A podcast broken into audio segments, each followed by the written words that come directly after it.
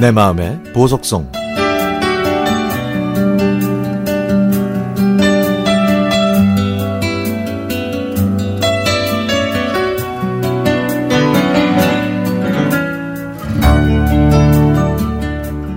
며칠 전 집안 정리를 하다가 제가 초등학교 때 쓴 일기장을 발견했습니다.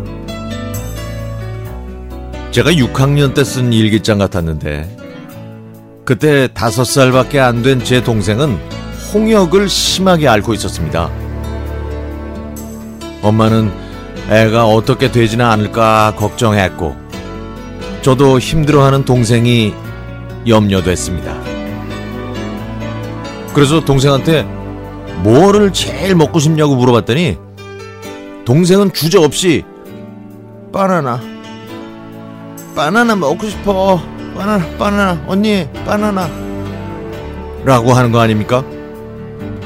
순간적으로 아 내가 왜 물어봤을까 바보같이 아 정말 라고 생각하면서 후회했지만 저는 동생을 실망시킬 수 없다고 생각했습니다. 그때는 바나나 하나에 800원 정도였는데요. 상당히 비싼 가격이었죠. 그래서 엄두도 못 냈어요. 그런데 하늘이 제 마음을 아셨는지 마침 군대에 갔던 외삼촌이 잠시 저희 집에 놀러 온 겁니다. 수줍이 많았던 수줍음이 많았던 저는 늘 큰 마음 먹고 외삼촌한테 삼촌 삼촌 돈 있으면 천 원만 주면 안 돼요? 내가 나중에 커서 꼭 갚을게요. 라고 어렵게 말을 꺼냈죠. 그랬더니 삼촌은 야 이 녀석 삼촌한테 뭘 갚어 삼촌이 그냥 줄게 근데 어디에 쓰려고? 하시길래 일곱 남매의 눈이 무서워서 저는 어 밀린 육성회비 내려고요 하고 거짓말을 했습니다. 다음날 저는 학교 가는 발걸음이 가벼웠습니다. 바나나를 사서 동생한테 줄 걸 생각하니 가슴이 벅차올랐거든요.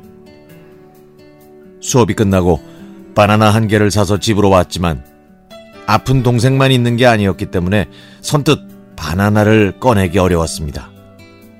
할 수 없이 다른 동생들이 사라질 때까지 기다렸죠.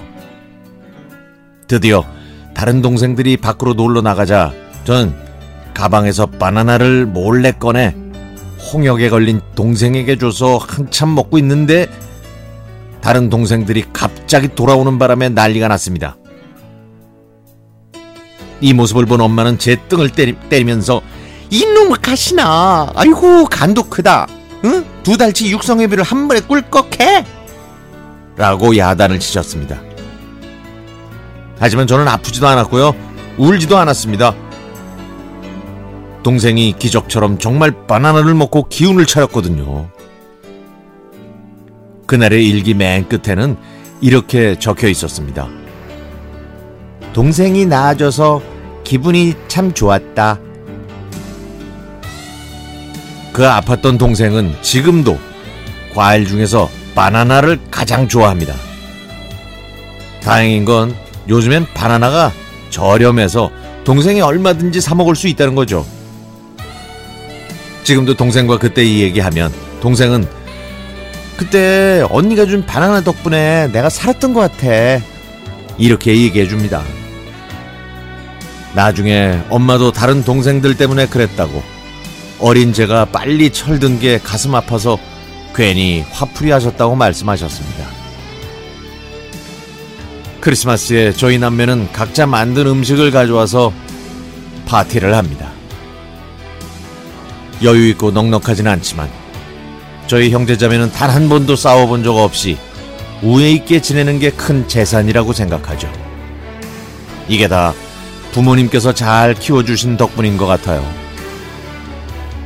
이번 크리스마스에 저는 묵사발을 해가려고 합니다. 정성 들여 만든 음식을 나눠 먹으면서 올해도 별탈 없이 건강하게 살았음을 자부하고 감사하려고요. 가족이란 이름만큼 아름답고 우리를 행복하게 만드는 단어가 또 있을까요?